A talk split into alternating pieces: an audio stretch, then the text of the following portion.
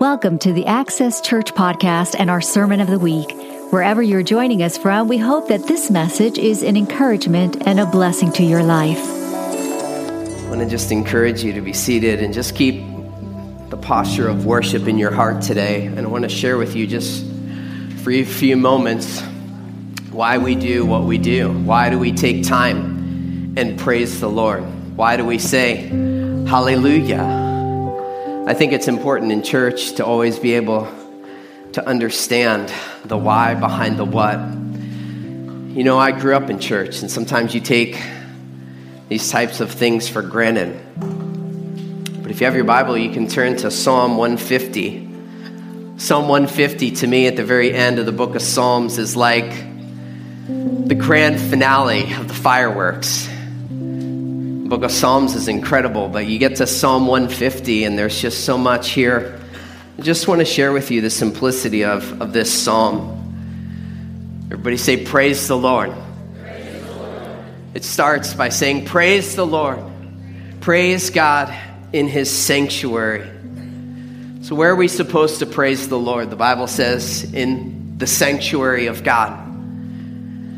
Now, in the Old Testament, the sanctuary was one particular place. We have a sanctuary here today, but before we even get to that, praise the Lord. The wording that's used here is the combination of two words that you put together, and it's the universal word hallelujah, which is an incredible word.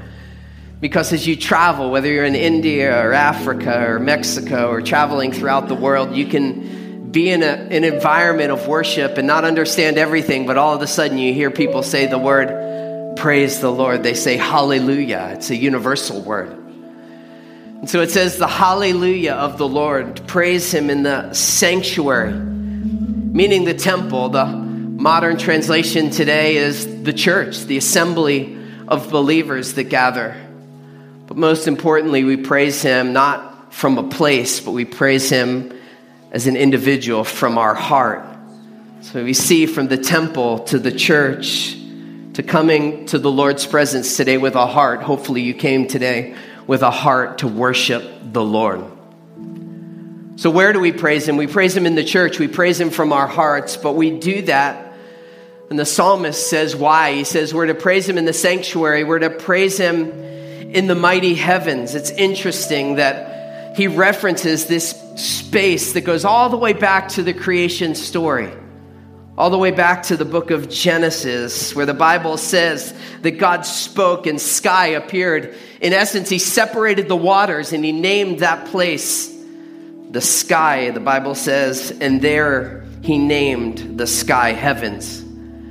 So, in a broad sense, we talked about the sanctuary as a place that we praise. But in essence, the Bible is saying that we're to praise God in the expanse of creation Praise Him in the mighty heavens. Everywhere that you and I go, we should offer praise to God because of the expanse of His power includes the entire universe. Our praise isn't to be limited to the church, but you can praise Him in the marketplace. You can praise Him at home. You can praise Him as you're walking your dog. You know, we should have this attitude of a hallelujah everywhere we go and have that disposition in our hearts. And here's why we're to do that. He goes on and he says, Praise him for his acts of power. Say, power. God is a mighty God. His acts of power are too numerous to take time and talk about from Scripture, but think of Exodus, the book of Exodus, where God's power was demonstrated, his miraculous power in order to convince Pharaoh to set the Israel, the people in Israel free from the bondage of Egypt. We see how Pharaoh changed his mind and pursued the people of God. And like Brother Andre was talking about recently when he was here, they come up to that water and we see the miraculous power of our God separating the Red Sea, his mighty power. You flip over, eventually you get to First Kings on Mount Carmel when Elijah confronted the false prophets of Baal. And Elijah, on behalf of, you know, he, he acts, God the Lord miraculously acts on his behalf. And the Bible says he sent fire from heaven. We see his miraculous power consuming the sacrifice, the wood, the stones, the dust, and the water surrounding them. You get later on in scripture to the book of Jonah, and we see God's miraculous power all throughout the story of Jonah. The Old Testament is a story of a mighty God intervening on behalf of his people. And so we praise God for his miraculous power. Amen? But then you flip over to the New Testament and it doesn't just stop in the old, it's in the new. Remember Jesus with the fish and the bread. And he blessed it. And we see the multiplication of God's mighty power blessing so many people. We see all throughout the Gospels in Matthew, Mark, Luke, and John his miraculous power as he healed bodies he delivered people that were struggling from addiction. He set people free that were struggling from demonic influence. And we praise God for his mighty power. And many times we think it's the power of the water being separated. We think it's the power of the fish and the bread being multiplied. We think it's the power of blind eyes even being open. But his most powerful act is his ability to save man. I'll tell you next week when we talk about Go Reentry, you're going to hear some stories that are going to blow your mind of what God has done for some people in our church. And so we take time and we praise God, not just for his miraculous power in these miracles in the word, we praise him for the greatest miracle that he provided a way to reconcile me to him. He provided a way to reconcile you to God. And it certainly doesn't stop with us. He's still changing people's lives. He's still taking people and he's taking that old nature, that sin nature, that flesh, and he's recreating them in Christ. That's the most powerful miracle. A church that loses sight of that is a church that loses sight of the essence of the gospel. So we praise him for his acts of power but I think it's so incredibly important that you continue on because the Bible says that we praise Him for His surpassing greatness. We don't just take time and praise God for the reality that He's powerful and what He can do, but we praise Him for the essence of who He is. Who He is. That He's omnipotent, that He's omniscient that he's omnipresent, that he's the creator, he's the sustainer, that he's unparalleled in his greatness. He's not like any other God. There is only one true God. And we never focus so much on what he does for us that we miss the reality of who he is to us. That that God that separated the waters is your Father in heaven that He's your provider, that He's your protector, that He's your peace in the midst of the storms of life, that His love is unfailing, that He's faithful, that He's true, that He never changes. There's nothing different about God last week than today. He never changes, He's consistent, He has an inability to fail us. That's why we praise. It's more than just music and it's more than just singing and, and hands and shouting and all of that. And we're going to keep doing that because the psalmist says this is how you praise him. You praise him with the sounding of a trumpet. Hopefully, you didn't bring one this morning. You praise him with the harp. You praise him with the lyre. You praise him with a. Just think stringed instruments. Just think percussion. Just think anything that you blow with your mouth. Think praising with your lips, clapping. And the Bible says there are many ways that you can praise the Lord. The essence is praise Him with the band, praise Him with what you got, right? And then it says praise Him with the clash of cymbals, praise Him with the resounding cymbals. Let everyone that has breath praise the Lord.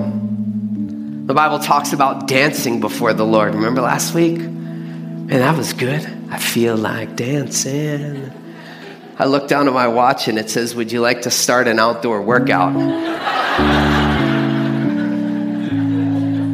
But it's actually it's in the Bible that you're supposed to dance before the Lord. We just saw it on the screen. You're to dance, praise him with the dance. Ecclesiastes chapter 3 there says there's a time to weep, there's a time to laugh, there's a time to mourn and a time to what? Dance. It's all an expression of our worship to the Lord. We praise Him with our dance, the joyous, spontaneous moments where we express our joy and our praise to the Lord.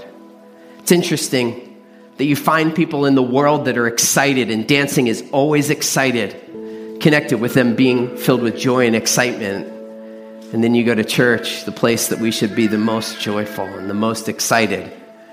Many times we're not here, but everybody else. Stiff as an iron rod, right? Feel like dancing. Shouldn't be that way, right? Shouldn't be that way. And then the Bible says, Who's to praise the Lord? Let everything that has breath praise the Lord. Psalm 148 talks about his creation. It says, the, Praise the Lord, praise the Lord from the heavens, praise him from the heights above. Praise him, all you angels. Praise him, you heavenly hosts. Praise him, sun, moon, and shining stars. The essence is like all creation is just one more expression of praise to the Lord. The heavens declare what? It's like the heavens are speaking praise, they're declaring the praise to the Lord. And as human beings, we just enter into the praise that's already happening. The last most important thing I want you to see here is that if you have breath, take a deep breath. Bible says if you have breath in your lungs, God designed you to praise him. God designed you to praise him. The emphasis of this portion of scripture is not on creation. The emphasis of this portion of scripture is on the most important thing in creation, the only thing that God created in His image you and me. And the Bible says that God breathed into that being, and man became what? A living being. If you could remember one thing, here it is. Worship is simply giving God back his breath. Outside of the breath of God, you're just a shell of a person. You don't believe me? Hold your breath for about seven minutes and you'll be gone. Worship is nothing more than man returning the breath of God back to himself. That's why it's vocal. That's why it requires you exhaling. Something that blessed my heart this morning as I look over and as much as I was joking about prime time, man, one of the things that I love seeing is people that have, have history with God 10, 20, 30, 40, 50 years, and they're passionately worshiping. They're passionately lifting their hands. They're passionately clapping. They're passionately continuing to do what God created them to do. And I look over and I see a young lady on the front row this morning lifting her hand, and she's 90 years and still returning back to God the breath that He gave her. Wow, it's more than just music, it's more than just clapping and singing. We're going to continue to do all of that, but it's a way that we're simply giving God back His breath and we never take for granted another day. Would you stand with me today? Just take a minute between you and the Lord. Just close your eyes, lift your hands to heaven and just thank Him for all that He's done for you. Just thank Him for all that He's done. You're here today, which means He has a wonderful plan for your life today. It ain't over until He says it's over. He gave you breath in your lungs. You have a purpose, you have hope today. You're to have joy and peace you're here today, not dirty and distant, hopefully from God. If not, today is your day to give Jesus your life. you're here today as a Christian, adopted into his family, a son and daughter of the Most High God. He gave you breath in your lungs, and as we praise today, and we just thank him from the depths of our heart, Lord, you are faithful. Lord, you are good to us. You're always working behind the scenes. Father, I thank you, Lord, that you have wonderful things in store for our lives individually.